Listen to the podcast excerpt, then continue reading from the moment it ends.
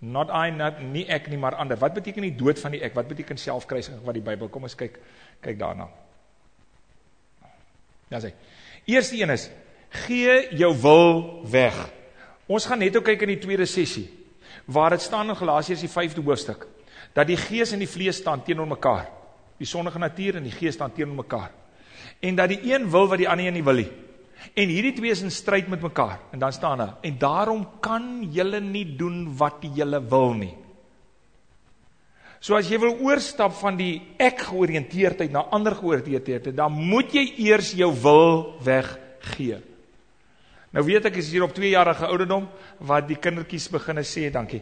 By die kindertjies beginne sê willie, sally of ek wil, sal self en al daardie tipe van goeders, nê. Nee, ek kan nou nie wag dat my kleinseun begin daarmee praat nie dat ons dan nou kyk uh wat ons wat ons aan die willetjie kan doen dan natuurlik. Ek wil sal self, jy weet. Ehm um, gee jou wil weg. Gee jou wil weg. Ons het gisterand op 'n ander manier gesê, maar ek Ek wil vir julle sê ek dink by my eie lewe die groot verstaan dat bekering nie is om my sonde weg te gee nie, maar bekering is om my wil weg te gee. Want almal wil sonde weggee. Maar wie wil hulle wil weggee? Ek het op 'n stadium 'n ondersoekie gedoen tussen 'n klompie mans en vroue oor wat is vir hulle die moeilikste om ontslae te van te raak. En dit was omdat ek 'n reeks gedoen het oor money, sex and power. En toe nou die vraag, is dit die moeilikste ding dat jy byvoorbeeld geen geld sou hê nie? En dat jy dan nou moet sukkel en arm aangaan is die moeilikste ding dat jy nooit weer seks in jou lewe sal hê nie of nooit sal kan hê met enigiemand nie sal dit die moeilikste ding wees. Of sal die moeilikste ding vir jou wees as jy nooit 'n eie besluit self kan neem nie. En dit was duidelik dat 80% van hulle net gesê het dis die moeilikste om nooit weer 'n eie besluit vir myself te neem nie. En nou wil ek vir julle vra dat dat julle asseblief hierdie ding kan ernstig opneem en dat jy gaan inoefen in hierdie ding Ek wens ek kan nog baie meer hiervan leer in my lewe. Maar die paar stappe wat ek al geleer het in my lewe was baie goed vir my gewees. Nie lekker nie, maar baie baie goed. Daar's mos 'n groot verskil tussen lekker en blessed, né? En geseën. Baie baie geseën. Twee van hulle was gewees dat ek nie nou okay, my vrou het ek self gekies. Uh, dit is maar ek is nie trots daaroor nie want ek ek ek ek, ek moedig nou my kinders aan om nie hulle lewensmaat self te kies nie. So ons het nou al 'n ooreenkoms. Hulle sal nie hulle lewensmaat self kies nie. Jy weet, so behalwe dat hulle nou ook op soek is na hulle lewensmaat, is ek en my vrou ook op soek na ons lewensmaats en ons het voorbeelde uh van Isak en in in al daai mense in die Bybel. So ons mag dit doen. En dat ons dan saam met hulle gaan kies. En as ons sê nee, is dit nee. So George en Jenny het nou al plegtig beloof dat as een van ons sê nee, as dit net klink soos nee, is dit nee. Jy verstaan. So dis 'n wonderlike ding. Nou twee twee die twee grootste besluite, werksbesluite wat ek geneem het, het ek nie self geneem nie. Het ek na ander toe gegaan en sê julle besluit vir myself. Toe besluit hulle vriendie waar in albei gevalle presies die teenoorgestelde as wat ek wou besluit het. Ek het my dood gehuil. Maar omdat ek dit vir die Here die belofte gemaak het, het ek gedoen. En eers 6 maande later het ek die vrug gesien. 'n Onuitspreeklike vrug daarna wat ek nooit sou gehad het as ek my eie besluite geneem het nie skitterend goed. Later nou mense laat besluit oor wat 'n kar mag koop en al daai tipe van goeders. Ehm uh, dat jy met ander woorde inoefen om jou besluite verander te gee om dit vir jou te neem. Dit sal so wonderlik wees as party van julle kom en sê ek glo die Here roep vir my vir sendingwerk, maar die gemeente moet besluit waartoe. Stuur my net waar jy wil. En as ek natuurlik in daai groepie is, dan stuur ons jou Afghanistan toe. Maar in 'n geval die ehm um, Dit sal fantasties wees. Dit sal fenomenaal wees. Um oefen jouself in om jou wil weg te gee vir die Here. Ek kan vir julle nou regtig sê, ek kan miskien sê ek is hierso by julle omdat ek hier wil wees. Ek kan nie sê die Here wil my nou definitief hier by julle hê nie. Ek weet nie watter mate my vriendskap met Dawid dit besluit nie en watter mate dit net lekker is om met Suid-Afrikaners in Londen te gesels nie.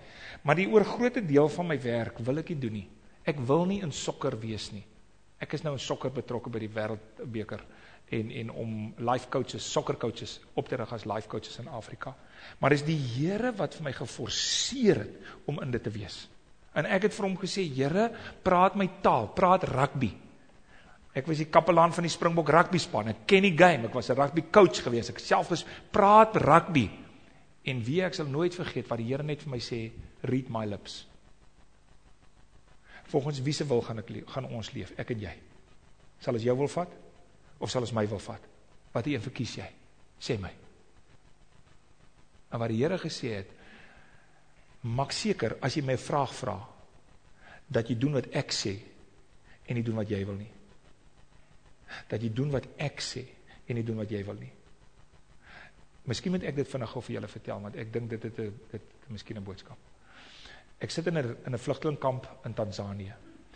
En toe ek met die mense praat oor hoekom hulle daar gekom het, toe vertel hulle my oor hoe hulle die rebelle magte, hulle familie en vriende in 'n ry maak staan het 34 van hulle.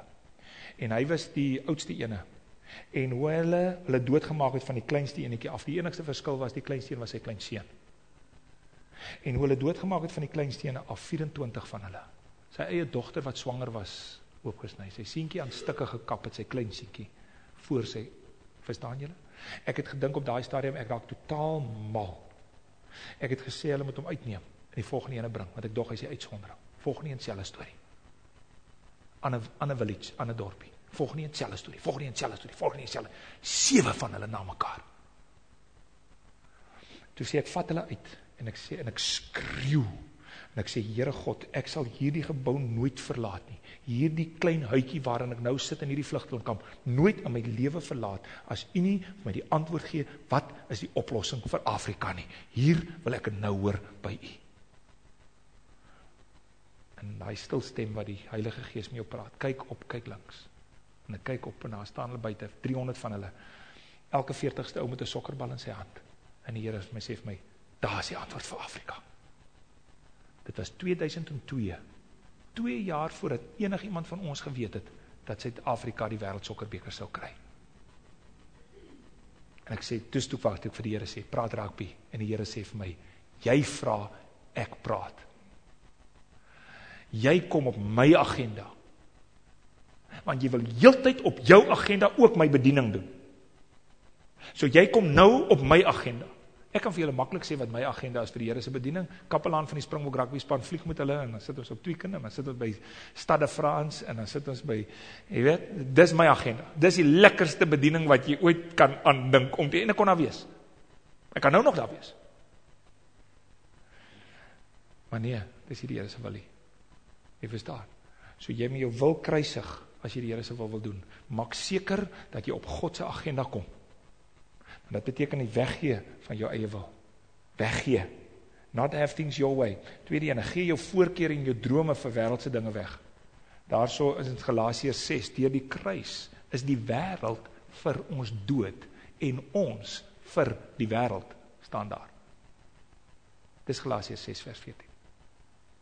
So gee jou voorkeure weg, gee jou ambisies weg, gee jou drome weg. As jy vir God volg, soos Jesus vir die ryk jong man gesê het, dan sê Jesus vir hom, gee jou ambisies vir my en volg jy my, sodat jy my droom en my ambisies, ambisies, my droom sal volg vir die toekoms. Gee jou voorkeure en jou drome vir wêreldse dinge weg. 'n Huisie hier, 'n dingetjie daar. Give it away. 3. Gee jou goed weg. Dit sê hy sommer direk vir die ryk jong man, daai gedeelte wat ons daar. Gee jou goed weg. Gee dit weg. Verstaan? Ek het julle al 'n storie vertel oor hoe die Here my geleer het om my goed aan hom te gee. En dis wonderlik. Ek gaan dit nie nou weer vertel nie. Ek het elke kamp vertel dink ek. Rig jou lewe volgens koninkryks ehm um, volgens die koninkryks gerig in. Volgens die koninkryk in. Volgende een, kry 'n lewenstyl van diens. In Filippense die tweede hoofstuk vers 3 en 4 staan daar: Jy moet niks uit selfsug of eersug doen nie. Niks uit selfsug of eersug doen nie. Niks nie. Jy moet ander hoër ag as jouself en die belange en aan die belange van ander dink. Dan die die, die laaste een daar. Verloor jou onafhanklikheid. Dis 'n misnaakse ding. Ons is groot gemaak, jy weet, ek dink demokrasie het verskriklik baie daarmee te doen gehad. Ons is groot gemaak in onafhanklikheid. Matteus 5 vers 3 sê: "Salig is die wat weet hoe afhanklik hulle van God is." En dan eintlik kom 'n mens agter en een van ander is as 'n mens verder lees. Hoe afhanklik hulle is. En daarom wil ek gou vir julle die volgende wys. Oeps, waar is hy nou? Gee gee gou vir ons hierdie. Ek wil gou vir julle die volgende wys. Ek wil hê julle moet gou-gou daarna kyk. Ehm um, dit is dit is dalk 'n bietjie baie vir party van julle, maar party sal dit dalk vinnig verstaan. Kan julle sien daai kurwe daaronder? Hierdie ou Kassenbach en Smith het hierdie ding geskryf en ons het toe sy teorie net so 'n bietjie verder gevat. Hy skryf dat as 'n mens 'n groep is en jy wil beweeg van 'n groep na 'n team, dan gaan 'n mens eers deur 'n dip waar jy 'n fake team word. Nou ek wil net beskryf sodat julle dit eers kan verstaan. Ons soos ons nou hier sit is 'n groep, ons is nie 'n team nie. 'n Groep is mense wat bymekaar is vir 'n sekere gemeenskaplike belang. Soos jy is in 'n bus of jy is in die trein, dan is jy 'n groep né? Want jy, jy jy wil vervoer word na 'n sekere plek toe. Hierso is ons vir 'n gemeenskaplike belang. Maar hoekom is ons nie 'n team nie? Want 'n team is afhanklik van mekaar vir die doelwit wat hulle dan het. Dis soos nou in 'n rugby is. Jy weet as ek vir jou die bal gooi, dan beter jy daarmee iets goeds doen soos dat ons ek is afhanklik van jou performance vir die uitslaa daarvan. Nou in die kerk is ons baie keer 'n groep, ons is nie 'n team nie. As ons nou gaan uitreik uh, daar in Afrika erns, dan sal ons 'n team wees want ons is afhanklik van mekaar vir die uitkoms van dit wat ons daar gaan doen. Maar daarom kerk oefen nie baie keer in team nie. Nie as net jy net dienste kom bywoon nie, definitief nie. Dit is dis groepe, dis nie teams nie. Die gevaar by 'n kerk is 'n kerk raak baie keer 'n fake team. Dit is wanneer hy so dip vat, raak baie keer 'n fake team. Fake team is waar ons sê, "O, oh, ons is so lief vir mekaar." Wie Jesus Christus is die kern van ons lewe. I surrender all. Tarara. Daai versie. Sing julle daai ding in hierdie gemeente? I surrender all. Het julle dit al ooit gesing? Weet julle wat beteken dit? As ek jy is, sal ek dit sing nie. Ek sing daai ene net so hier en daar. Net so hier en daar. I surrender all. Dis nou 'n fake team. Jy weet met ander woorde, jy maak voor as wie almal lief is en daai ja, ja. Jy voel eintlik vir vir die ander. So kerk is 'n plek waar fake teams baie maklik kan leef en sonder dat mense daar agterkom. Die performance van 'n fake team is net laer as 'n groep. jy weet. Want by 'n groep kan jy gee is daar nie soveel voorgee nie. So jy kan vir jou sê ja, gaan vlieg man. Want jy weet daar is nie maar, maar by die fake team sê jy nooit as jy dink gaan vlieg, maar jy sê dit nooit nie. So dit is nou die fake team. Nou hy sê dan groei jy en dan sê hy en en ek wil hê jy moet daarna kyk. Dan moet jy deur sekere weerstande en daardie vertikale lyne is die weerstande. Jy moet die weerstand van individualisme kom om by 'n potential team te kom. Potential team is I them. So jy dink jouself altyd in terme van die ander mense. Jy weet, ek is nou so, maar uh jy weet, hoe meet ek op teen die ander? So dis 'n I them gedagte. Dan as jy deur die volgende weerstand kom, daardie vertikale lyn, die volgende een. Met ander woorde, daar's nie geen voorwaardes waar jy mee veranderstel in terme van die verhouding met jou nie. Dan beweeg jy deur en dan raak dit 'n them I. Kom ek verduidelik dit gou vir julle. As jy vir die WP rugby span speel, 'n baie goeie rugby span ergens in Suid-Afrika. As jy vir die WP uh, rugby span speel, dan gaan dit oor die span en die spanprestasie eerste. Jy, jy verstaan. Kan jy sien jy skryf nie voor nie want ek meen om hierdie wonderlike ding te hê om vir daai span te speel. Jy gaan nie vir hulle voorskryf en verduidelik hoe hulle speel nie. Dit doen nie afrigter maar jy doen dit nie. En dan raak die wem, raak die kerndeel waaroor dit gaan. Dit gaan oor dat die WP moet wen. Maar op daai stadium sou die WP moet wen en ek moet daarmee by eie deel ook goed doen hè. So is dit them I. Eers as jy kom by die punt waar jy sê die WP moet wen al sit ek op die bank. Dan het jy deur daardie voorwaardes lyn gegaan en dan kom jy by die volgende ene, ehm um, waar jy deel van die ander dan oor jy die volgende weerstand. Die nou ek soek nog vir 'n beter woord, nie inkarnasie. Inkarnasie beteken dat jy so wegraak in iets anders, soos Jesus weggeraak het in dit wat hy vir ons gedoen het. So niks raak in die ander se behoefte. Ehm um, en en as jy deur dit gaan, dan raak jy as. Nou kom ek verduidelik dit in terme van die huwelik. Toe ek en Jenny nou eerste keer toe nee eerste keer toe ons getroud is. Toe het ons aan die begin het ek nou half die, jy weet jy, jy dis amper of jy jou terrein het, jy weet jy, hierso gaan jy na die badkamer toe, maar sy wil ook die badkamer gebruik. Wat is dit? Jy weet ek meen weet en, en skielik moet jy nou besluit, okay, dis nie I her nie. Jy verstaan? It is uh jy weet en dan later besluit jy maar dit is her i jy verstaan en dan okay dan is dit nou sê my eerste en so en jy weet en maar jy het nog 'n klomp voorwaardes want ek wil haar maak soos wat ek haar wil hê So het ek allerlei maniere om haar te probeer kry soos ek haar wil hê, want ek het 'n gedagte gehad van hoe 'n vrou moet wees. En nou sê dit heeltemal dit hier. Uh en nou probeer ek haar maak soos wat ek al wil hê. Kan jy sê dis die voorwaardes? Nou moet ek eers deur daai weerstand gekom het en daar was 'n gegeewe oomblik gewees. Ek was 32 jaar oud, ons was 9 jaar getroud wees. Waar ek na toe gestap het en vir haar gesê het, ek aanvaar jou nes jy is. Dit was my groot ding om te sê, want ek ek sê nie iets as ek dit nie glo nie. Nes jy is. Nou dit was maar net die deurstap. Ek het nie die konsekwensies verstaan nie. Jy verstaan? Die konsekwensies beteken as hy deure ooplos en sy het die sy hou van deure ooplos. Ek dink jy hou van die ventilasie of iets net in. Maar in geval die uh, die kas deur dat dat ek nie dat dan toemaak en dink ag tog, pa het aan nie reg geleer nie. Jy weet daai tipe van ding nie maar dat ek dit toemaak en sê wat 'n voorreg. Hoekom hoekom moet sy dit toemaak? Hoekom moet sy dit toemaak? Ek kan dit ook maar net toemaak. Dit maak mos nie saak of sy dit toemaak of ek dit toemaak nie. Wie sê sy moet dit toemaak? Wie dit besluit? Niemand dit besluit nie. So hoekom maak sy dit oop en ek maak dit toe nie? Dit is mos nou regtig great. Dis dis 'n span. Jy jy verstaan. So So dis daai as. En en in daai in daai proses raak 'n mens nader aan mekaar. En en en wie ek kan regtig sê ons is nou 32 jaar getroud. Ek kan regtig sê 'n paar jaar terug het dit regtig so geraak dat dis soos iemand geskryf het oor intimiteit. Intimacy is not the happy medium between distance and closeness. Intimacy is a way of being together, of living together, where distance and closeness disappears and new horizons appear. Waar jy so een met mekaar raak dat jy saam droom, dat jy saam dink dat ons almekaar in die kar sit dan wil ek sê dan sê sy hierdie ding. Nee, maar jy kan maar wie weet dit nou wie weet hoe kan jy dit ek wil dit nou net gesê het. Jy weet ons het kort kort hierdie ding wat ons nou so raak. Dis wanneer jy by as raak. Maar jy kan nie in daai as, daai ons saam, jy kan nie daarin beweeg as jy nie selfloos raak nie. Jy verstaan? En daarom glo ek absoluut dat nie Christene nooit 'n optimale huwelik kan hê nie. Want dis Christendom alleen wat ons leer selfloos wees. Selfloos. Dan kan jy beweeg in daai intimiteitsvlak in, anders kan jy nie. En dan die volgende een natuurlik waar jy in die intimiteitsvlak met God in beweeg, waar jy vat na 'n kingdom team waar die tussen ons daar iets gebeur wat baie meer is as wat ons kan produce, maar waar God inkom en ons na ander vlakke toe neem en waar ons nie later weet is dit God, is dit ons en wie het hierdie ding nou uitgedink en waaroor gaan dit nou nie en ons beweeg in in vlakke wat wat meer is as wat ons bid of dink.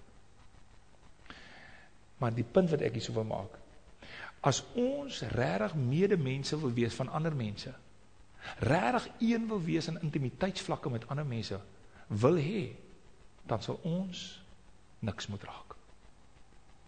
Anders kan ons nie wees nie. En dis daarom wat die Bybel sê, daar moet 'n nuwe oriëntasie, kom ons kyk gou daar, nuwe oriëntasie as van die ek na die ons, 'n nuwe oriëntasie, weg van ek, weg van ek, soos wat 2 Korintiërs 5 sê. En en en nou, nou leef julle nie meer vir julleself nie, maar vir hom. Ek leef nie my myself nie, maar vir Christus wat vir my gesterf het. En dis 'n 'n vers wat jy oor en oor vir jouself te sê. Nie vir jouself nie, maar vir Christus. Nie vir jouself nie, maar vir Christus. Dis daai radikale skuif wat moet plaasvind. Ek leef vir Christus en vir sy sy missie. Dan die tweede ene. Ek dink nie meer aan myself nie. Filippense 2 vers vers 4 en 4 en 3. Miskien moet ek dit vir julle net hierso lees dat julle dit net ek hou daarvan dat 'n mens die 4de vers eers lees voor jy die 3de vers lees, want dan klink dit vir mense duideliker. Uh Filippense die 4de hoofstuk, dan praat dit mos in uh, ekskuus tog Filippense die tweede hoofstuk, dan praat dit in die 5de vers. Dieselfde gesindheid, dieselfde noos, dieselfde ingesteldheid moet in julle wees wat daar in Jesus is. Vers 4. Julle moenie net elkeen aan sy eie belang dink nie, maar ook aan die van ander. Vers 3. Moet niks uit selfsug of eersug doen nie, maar in nederigheid moet die een die ander ene hoër ag as homself. Moet niks uit selfsug of eersug doen nie. Maar in nederigheid moet die een die ander hoër ag. Dan die volgende vers, vers 2. Dan staan daar: Maak nou my blydskap volkome deur eensgesind te wees. Een van liefde, een van hart, een in strewe. Kan julle daai sien wat ons by hierdie hierdie gesê het? Een Een, een, een. Deur so selfloos te raak dat jy jou so weggee dat jy verdwyn in die teenwoordigheid van die ander. Kom ek gee gou 'n praktiese voorbeeld. Ek het sewe disippels. Sewe mense in wie ek die meeste van my tyd investeer, in die meeste bemagtiging doen, die meeste tyd investeer. En vandat ek dit nou intentioneel gedoen het, is dit ongelooflike vreugde vir my lewe. Ongelooflik. Een disipel is van Maleisië, een is van uh, Egypte, uh, een swarte van Suid-Afrika, een bruine van Suid-Afrika, witte van Suid-Afrika, nog 'n witte van Suid-Afrika en my seun. Sewe disipels. Wie hulle dit is so fantasties om so een met hulle te wees. Dat ek weet nie of my geld aan myself behoort nie. Verseker behoort my drome nie aan myself nie. Dis so 'n gedeelde droom vir die koninkryk. Almal van hulle is betrokke in die koninkryksgoed. Dis so 'n gedeelde droom in die koninkryk. Dis so 'n gedeelde verantwoordelikheid. Dis ongelooflik. Dis lewensvervulling. Maar dit kan nooit gebeur as jy nie sterf in jouself nie.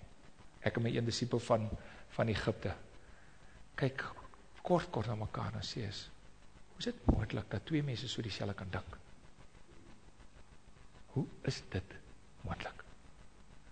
Maar jy kan dit as leen as jy jouself verloor in die ander ene.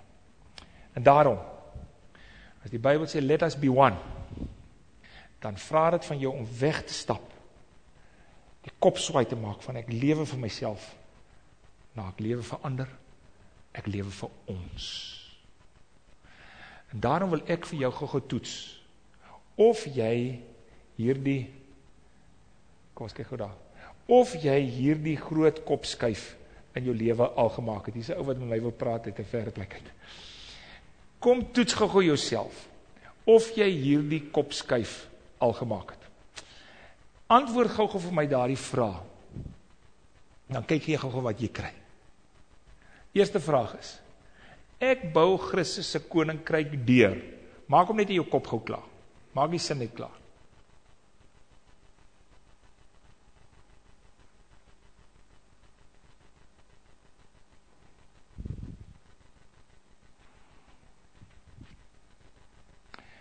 Toets jouself as jy die sin klaar maak. Hoeveel van jou is in die sin?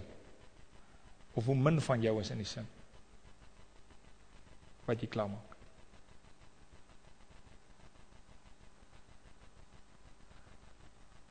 Die vraag van daai sin is wat doen jy vir Christus koninkryk wat regtig sy droom is? Sy droom is. Waarby hy jou net insluit.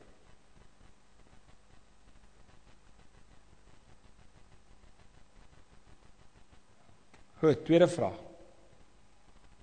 Ek help, dink aan drie persone. Drie persone. Wat jy help om Christus te ken, wat jy help dat hulle hulle volle potensiaal van weeslik en wat jy help om hulle laste te dra. Daai drie dinge.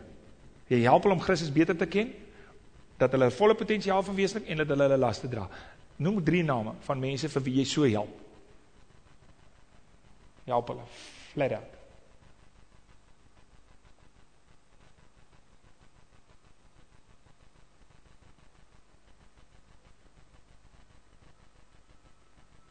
Het jy drie name? Okay, hoef nie, hoef nie. Jy, ons is 'n fake team, onthou? So ons hoef nie Jy hoef nie enigiets ek vra maar net 'n retoriese vraag. Is dit reg so? Jy het drie name. Okay, goed. Okay.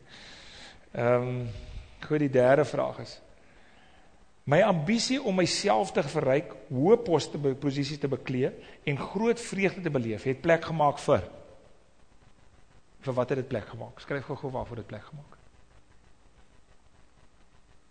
Jou ambisie om geld te maak het plek gemaak vir wat? Jou ambisie om hoë poste te beklee het plek gemaak vir wat?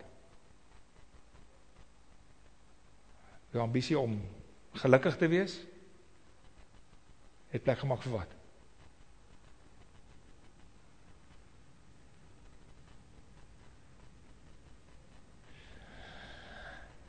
Goed, en nou sal jy weet of jy die toets gedop het of nie. Dieselfde gevoel wat jy miskien op universiteit gehad het of nie. Lewe jy vir jouself? of lewe jy vir ander? Daai groot skuif sal moet plaasvind. Goed, nou is ek klaar met die eerste lesing. Kom ons uh kyk gou of daar mense is wat wat wil vra vra uh dan sal ek uh, graag wil antwoord. Daar's ook mense wat dalk uh op die op die internet is daar geen vrae daar aan daai kant af nie. Enigeen van julle wat hieroor wil vra vra uh, voordat ons 'n uh, baie kort tweede sessie het.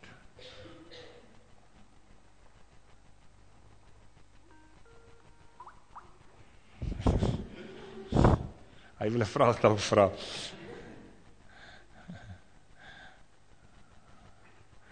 Sou baie interessant wees as ek is 'n goeie vriend van my en ek hom gevra wat dink hy van uh self te sterwe en so aan. Maar ons gaan nou nie dit doen. Ehm um, iemand wat 'n vraag hieroor wil vra.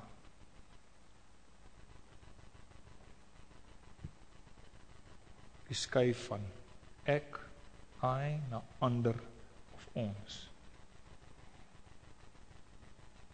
enige praktiese vraag. En julle kan maar rof wees met julle vrae, maak nie saak nie. Jy gaan enigiets vra, jy kan my vra oor my eie lewe, jy kan maar shoot. Ja.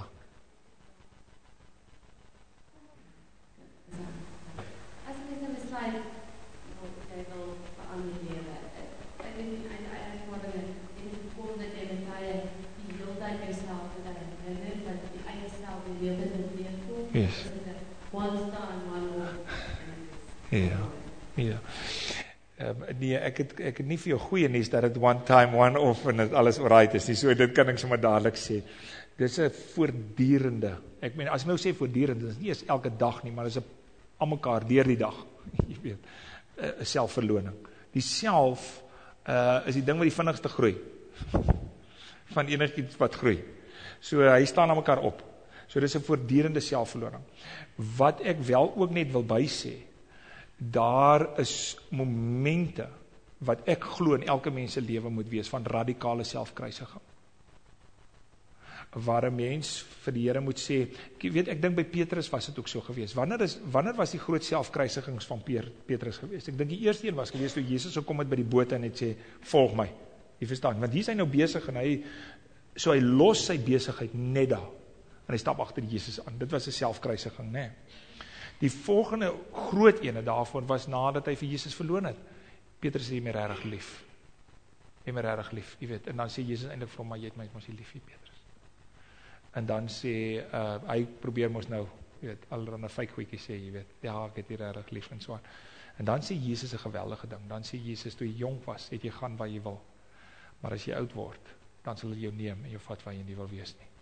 En dan staan daar en dit het gewys met die verwysing na hoe Petrus vir hom sou sterf. En dan dan lyk dit vir my op daardie stadium het Petrus 'n tweede keer verstaan. Vet weet. Dit beteken regtig vir God my lewe te gee. En ek dink dit is by elke Christen so nodig dat daar momente kom. Daarom wie wat ek glo mos bekering, daar kan nie net een bekering wees nie, dit is onmoontlik. Want jy jy kom tot bekering tot die begrip wat jy het van bekering. Jy, jy, jy verstaan? Uh Fowler skryf daaroor sy boek Stages of Faith dat jy as jy klein is dan glo op 'n sekere manier en dan gaan jy deur sekere fases van geloof en daarom is daar elke keer bekering. Daarom as ek my lewe vir jou vertel, dan sal ek vir jou sê van die krisis wat daar in my lewe was, jy weet in stand 3 en stand 6 en so aan. Maar dan die groot krisisse toe ek gekonfronteer is met God wat ek nie voorheen verstaan het nie. Toe my kind sterf. Toe moet ek besluit of ek hom gaan volg. Volg ek 'n God wat anders is as wat ek voorskryf. Jy verstaan. Dit was 'n dit was 'n groot selfkruisiging. En en so daar met die afsterf van die twee kinders, albei, staan daar baie groot kruise in my lewe. En natuurlik daarna ook.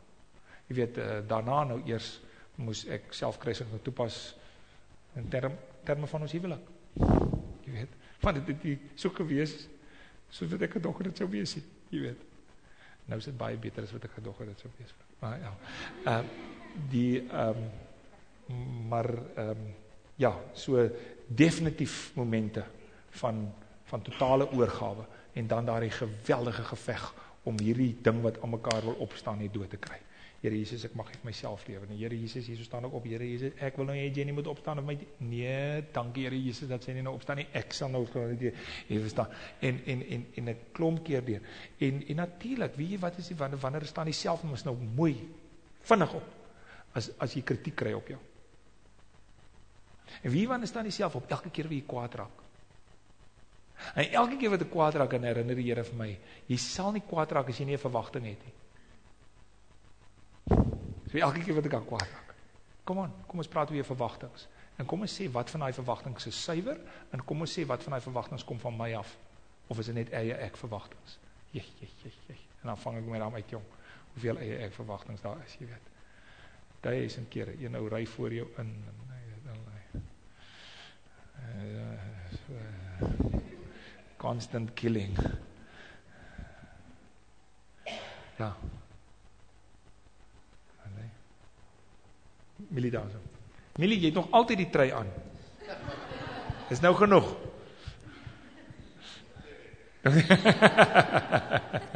okay. Ehm um, goed, Cassie, ek wou net by jou gehoor het. Dit was my baie interessant toe jy gesê het van ehm um, dat jy vir ander mense toegelaat om jou besluite te neem vir jou. Obviously moet jy nou mense goed kies met mense wees wat weet wat jou amper soos jou mentors ook is. Ek wil net by jou hoe kies mens daai mense? Wie is ja. hulle? Is dit jou baie family goeie. want obviously keuses wat jy maak gaan hulle beïnvloed. Ja. So, ja, baie goeie vraag. Vir jou uh, toekomstige huwelikskeuse moet jy jou familie insluit, hoor? Maar in elk geval, die dis 'n persoonlike dingetjie net vir jou. Maar die die ehm um, nee, kom ek vir jou so sê wat wat wat ek gemaak het is die eerste ding is en dit sal in die tweede sessie ook vinnig terugkom op dit as ons tyd het daarvoor. Ehm um, is jy vra mense wat jy regtig glo so uitverkoop is aan God dat hulle nie sal sê wat vir jou lekker is nie, maar net een vraag het sal dit God verheerlik. Dis hulle enigste vraag. So jy vra daai mense en dit beteken jy vra nie altyd die mense met wie jy eh, die grootste pelle is nie. Noodwendig nie. Jy verstaan. Maar jy vra die mense wat jy absoluut glo vir hulle gaan dit nie gaan oor kassie nie of wie wat jou naam ook al is nie. Vir hulle gaan dit net wat sal die Here die beste dien. That's all. Dis al. Dit hulle koppe is so, hulle verhouding met God is so, dis soos hulle dink en dan vra hy vir hulle. Daai soort mense sal byvoorbeeld ook hulle sal vir jou sê ek weet nie. Jy verstaan, hulle sal nie probeer vir jou iets sê wat hulle nie weet. Hulle sê ek weet nie of ek is nie die regte een om te vra nie of die ek hoor niks by die Here nie of so iets. Hulle sal vir jou dit eerlik sê. Maar as hulle iets by die Here hoor, dan sal hulle vir jou dit duidelik sê. Duidelik, duidelik, sommer dadelik vir jou sê. So jy, jy kies daai groep mense uit en dan vra jy dit. Maar dan moet jy nou weet natuurlik obviously as jy hulle uitkies, die oomblik as jy dit vir hulle gegee het, het jy jou keuse weggegee. So jy kan nie nadat al vyf gesê het anders as wat jy wil gehoor het wat hulle moet sê, dan sê nee, maar baie dankie vir julle opinie. Uh, ek neem dit reg ernstig in ag en sal nou daaroor bid. Jy kan natuurlik nie daai game speel nie, dan het jy klaar jou keuse weggegee en dan is daar niks te bid nie. So toe ons ehm um, toe ek beroep is na Stellenbosch toe en die vyf sê vir my al vyf ek moet gaan Stellenbosch en ek dog al vyf sal my sê ek moet bly want ons het herlewing gehad in Wynberg. Toe bel ek vir Jenny net daar. Ek het niks verder gebid nie. Toe die laaste een sê jy gaan, toe bel ek vir Jenny net daar en ek huil uh, trane. En uh, en ek en ek huil en ek sê vir Jenny, "Pak, ons gaan." Dis dit, jy weet. En dan gaan ons, jy weet. Ehm um, so die uh, maar dan moet die mense dit weggee. En dan moet jy die Here regtig vertrou. U sal dan die regte ding doen. En ek dink regtig ons moet baie meer daarvan doen. Ons is nou in in verhoudings waar dit so is dat dat ons vir mekaar besluite neem en so aan. Ek vir die disippels en sulke tipe van goeders. Ek gaan vorentoe ook sal ek nie as ek groot besluite moet neem, sal ek niks neem as hulle nie mm, sê ek moet dit doen nie. Ja. Ehm um, Cassie, ek het gewonder ek vind dit partykeer moeilik om te weet wanneer is die Here wat met my praat en wanneer is dit ek wat praat. Hmm. Hoe onderskei ek? OK.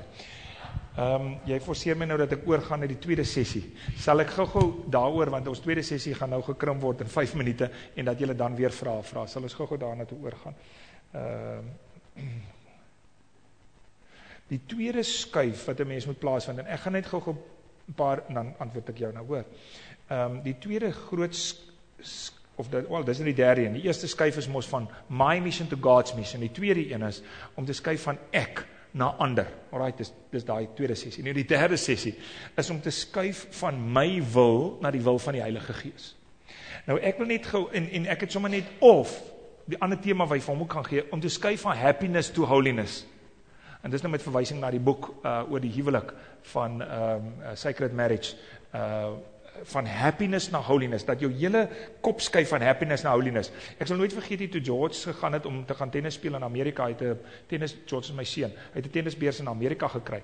Het, het die Heere vir my heel tijd gesê, jy moet vir George het oor en oor sê, in die laaste paar weke voordat hy gegaan het, George, life is not about happiness, life is about holiness. Life is not about happiness, life is about holiness. Nou dit is nie makkelijk om het vir een 19-jarige sien te sê nie, jy verstaan. En dit is nie maklik dat hy dit vir homself indrul nie. Life is not about happiness, life is about holiness. Don't pray for happiness, pray for holiness. And if you get holiness, you will have happiness. Actually blessedness, which is a different happiness. So pray for holiness, not happiness. Want ek het agtergekom hy bid, ag Here, gee dat ons 'n wonderlike dag, 'n lekker dag sal hê. Jy weet sê net maar jy het jou hele lewe 'n lekker dag en kom by Jesus en sê, ag Here, baie dankie vir die lekker dae. Dit is lekker gewees. En hy sê, maar dis nie wat ek vir jou gevra het nie. Ek het vir jou gevra volgens Matteus die 7de hoofstuk het jy die wil van my Vader gedoen. So ek het nie vir jou gevra of jy lekker dae het nie. So waar moet jy jou lekker waar moet jy lekker dae gehad? Ehm um, jy sien die die skuif wat in 'n mens se lewe moet plaasvind is die skuif. En dit is die derde skuif dan nou tussen my wil en die wil van die Heilige Gees. Of jy moet besluit ek soek my eie voordeel en genot en ek wil alles uit die lewe uitkry. Of dan die groot skuif na die ander kant toe na holiness toe wat ek wil soos Christus wees. En ek wil vir julle aanmoedig om hierdie gebed te begin bid. In die oggend as jy opstaan, Jesus, ek wil vandag soos U wees. Because that is holiness. Ek wil soos U wees en alles onder U beheer vestig. U is koning, so ek wil alles onder U beheer uh stel. Die Bybel gee vir ons geweldige radikale sinne. Ek gaan nou van al hierdie radikale sinne, gaan ek net een vir jou lees. En dit is Galasiërs 5 vers 24. Hierso is hy. Die wat aan Christus Jesus behoort, het hulle sondige natuur, vlees, met al sy hartstogte en begeertes gekruisig. Die vlees met al sy hartstogte en begeertes gekruisig. Here Jesus, ek wil so graag 'n vrou hê. Nee. Jy het al jou begeertes en hartstogte gekruisig. So die vraag is nie dit nie.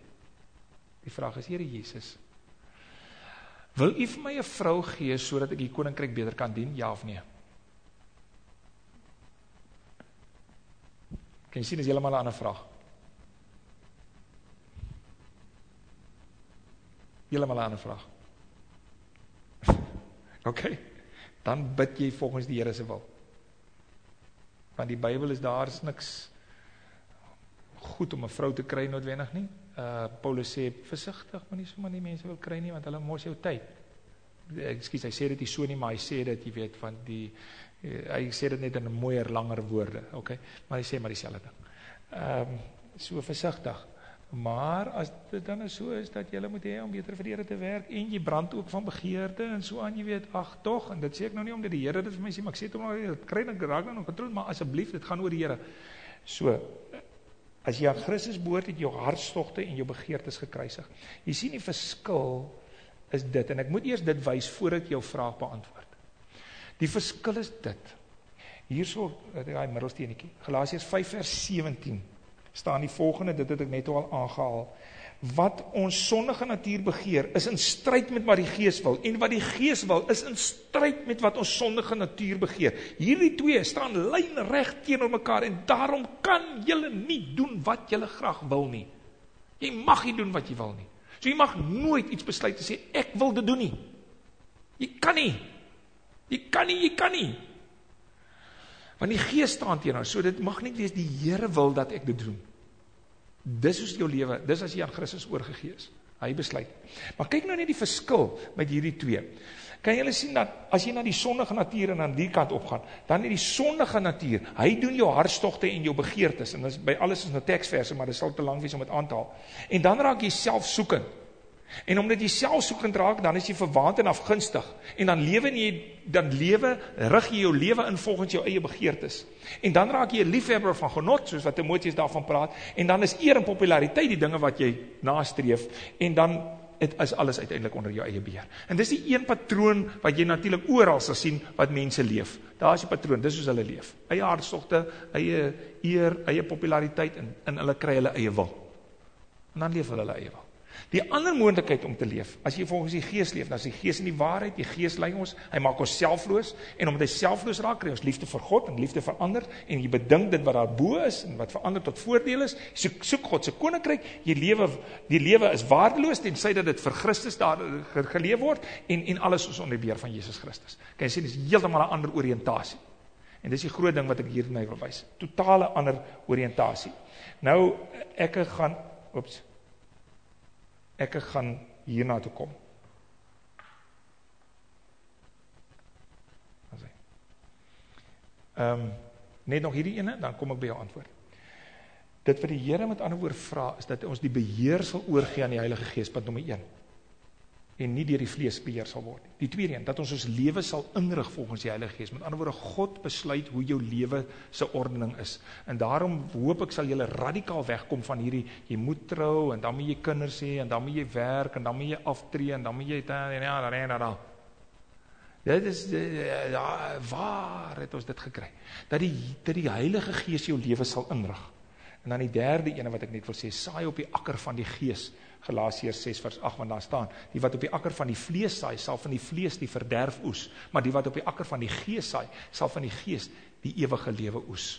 En daarom saai op die akker van die gees sodat daardie goeders kan opkom.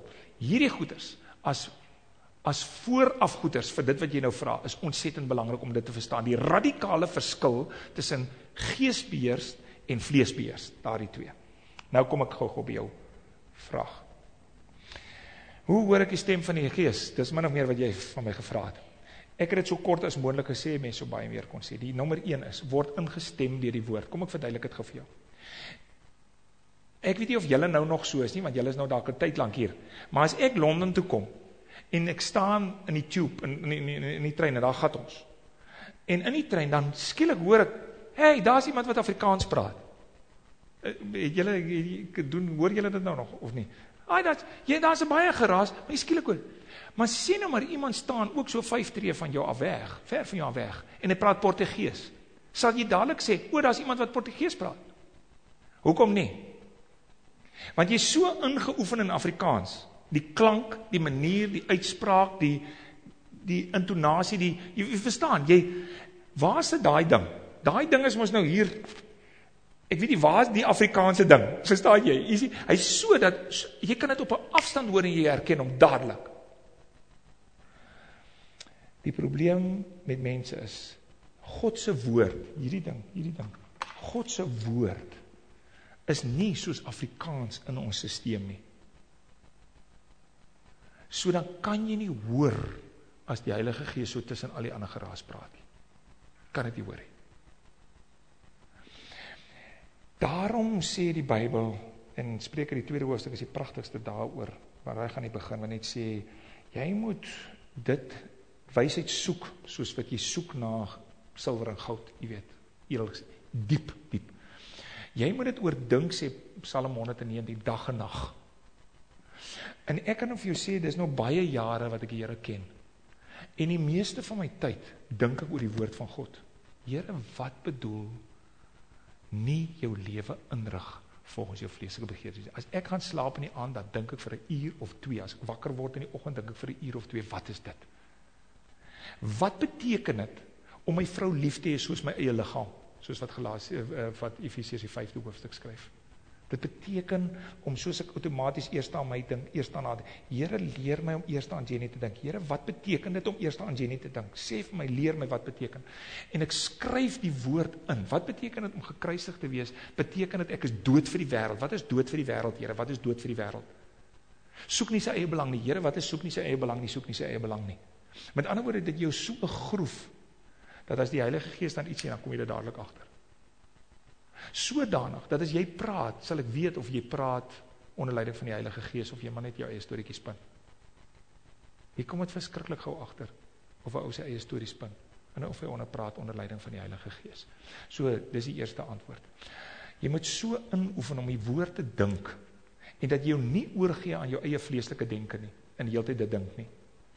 Maar die woord dink, die woord dink, die woord dink, dan kom jy, dan hoor jy die Heilige Gees makkelijk. Dis die belangrikste van alles, van alle dinge. Dis een taal, dis een taal van die Gees, wat die mens hoor, wat kom met die woord uit, dit echo die woord hele tijd, dit echo die woord hele tijd. Die tweede ding is, bring wat jy vir jouself vraag, dit wat jy nou moet besluit, bring dit eer aan Christus. So as ek vir iemand ook sê, besluit oor my, dan sê, bring dit eer aan Christus. Bring dit eer aan Christus, is die eerste vraag. Nie is dit lekker vir my nie. Nie happiness nie, but holiness. Bring dit eer aan Christus. Soos die Jesus gevraad, bring dit eer aan die Vader. Dis die eerste vraag wat hy gevraad. Derde ene. Um, sou geestbeheerste christene saamstem. Met ander woorde, ek vraag my altyd, sê nou maar, ek vraag my meest toegewijde kinders van die Heere, wat net vir Jesus wil eer, sou hulle saamstem met die besluit wat ek neem. Sou hulle vir my sê, ja kassie, ons geloof die Heere wil dit hee. En daarom toets ek hulle nou gereeld aan, as ek onzeker is. As ek nie onzeker is nie, definitief sal hulle saamstem, dan is dit makkelijk. En dan die laaste ene, is dit anders as wat die vlees wou hee? nou, dis omdat 99% van, van die goed wat die Heere vir my sê, is anders as wat ek wil. Ek weet nie, hoekom die Heere nie hou van my idees. Maar hy like het nie. En ek dink nonsens. En hy het het ergens achtergekom. En is daarmee heel tyd een geveg teen my. Maar die wonderlijke ding is, ek het daarom nou al oorgegeen in die meeste gevallen, om te weet, hy vecht teen my, omdat hy vir my beter wil is wat ek vir myself wil want hy is my liever as wat vir myself is. So dis die soort van vier dinge wat ek vir myself toets om te weet of ek die Heilige Gees oorpraat. Ok, help dit? Is nie lekker nie, nee. Is glad nie lekker nie. Maar is goed. Maar dis die verskil. Happiness, holiness. Lekker, goed. Daarom skryf ek altyd, wie wat skryf ek? Een praktische dingetje. Ek skryf twee groot letters. Ek wil, dubbelpunt, dan skryf ek wat ek wil. Ek moet, dubbelpunt. En omtrent 99% van die geval is die twee verskillend van mekaar. Ek wil die kapelaan van die Springbok rugby spring. Ek moet sokker coaches afvraag. Nee, nie weet. Okay, dis klaar met die tweede sessie. Nog vraag, ons het nog vier minuten, nee, Millie? Vraag is. Ja. Ek wil graag weet, um, dis asof met die drie enige met die drie eenheid. Dit is asof in my gedagtes, um, mens sien God, mens word groot met die gedachte dat God is die skepper, hy is die maker, hy is, mens kan amper sê, die hoof van die drie eenheid, alhoewel hulle allemaal, ons weet hulle is allemaal gelijk, maar, ok, mens word groot met die gedachte dat Jesus is by jou en hy is amper meer op jou vlak, kan mens sê, die een wat by jou is. Baie van ons het 'n muffled idee van wat die Heilige Gees is. Dis 'n uh, dis 'n uh, ek wil sê dis 'n dis 'n mystieke iets wat ons nie soveel kennis van het nie. En ehm um, hoe kry ons meer kennis? Hoe hoe kry mens dit? Ja. OK. Kom ek gaan vir jou baie prakties en eenvoudige ding gee om jou baie te help ek hou daarvan as ek praat met die Heilige Gees in gebed, om te sê, Gees van Christus, kom leef in my. En nou kan jy dadelijk hoor, as ek dit bid, dan is jy in die moeilijkheid. Want is die Gees van Christus in my leef. Wie was Christus? Hy was een dienstknecht. That's it. Selfverloonende dienstknecht. So as jy die gebed bid, is een gevaarlike gebed, maar dit is een is een goeie gebed, om, om die geest te verstaan. Want is die geest van Christus. En daarom staan het ook, die geest van Christus verheerlik vir Christus, soos wat Christus dan ook die geest verheerlik door te praat, dat hy die kamfitter is en so aan wat vir ons sal leer in die waarheid. Maar dit is die geest wat Christus verheerlik. So ek praat altyd van die geest van Christus, kom leef in my. Die ingesteldheid van Christus, kom leef in my. En dis ook om Jesus as hy weggaan, sê, ek sal my geest vir jou gee, en hy sal in jou blij. So dit is die geest van Christus en dan blaas hy op sy sê, ontvang die geest, my geest. En dan gaan hy weg, want nou leef die geest van Christus in hulle, nou kan hulle gaan Christus leef, gaan Christus demonstreer.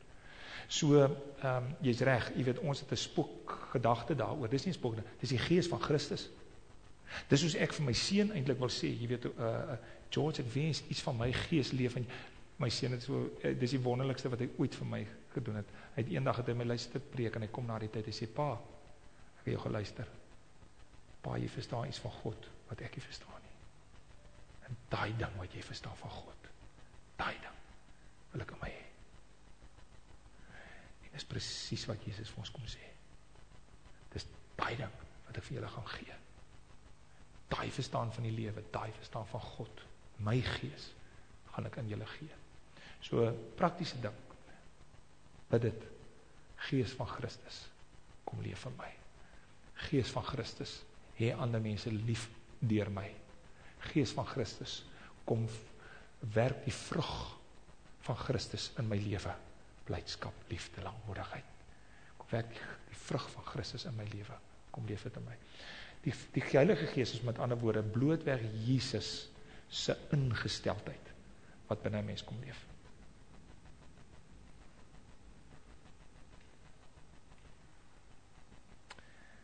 Goed. Nog 'n vraagie? Is dit dit? Going going? Goed. Dankie. Ek moet 'n gebed gou doen. Ek moet net 'n gebed doen. Net 'n gebed doen. Here, ons het gepraat oor dat ons op 'n missie moet kom. Ons het gepraat oor dat ons nie moet leef nie, maar moet sterf sodat ander vir ons belangrik gaan raak. Ons het gepraat oor dat ons vlees sy beheer moet verloor. Sodat dit nie van ons sal gaan oor happiness nie, maar oor holiness. En daarom Gees van Christus, kom leef in ons. Gees van Christus, kom neem oor. Gees van Christus, kom droom die drome van God in ons. Gees van Christus, kom stort die hart van Christus in ons uit. Gees van Christus, bring ons die gedagtes van Christus. Die noes, die ingesteldheid van Christus, gees van Christus, kom neem oor, so dat die eie wil, die self wil sterf, en die wil van God in my leven heers, asseblief, Heere, Heere, kom red ons van ons self, Heere, kom verlos ons van ons Heere, kom maak ons wat ons nie wil wees nie, maar wat U vir ons droom, wat U van ons kan maak. Kom maak ons iets anders, baie meer as wat ons ooit het onsself kan wees. Heere, kom maak ons die een vir wie U gesterf het en die een vir wie U gees gegee het. Kom maak ons meer, meer, meer as wat ons verste drome strek. Dankie Here dat U ons so liefhet. Dat U dit van ons wil maak. Kom maak ons U droom vir ons lewe. Ons prys U daarvoor. In Jesus se naam.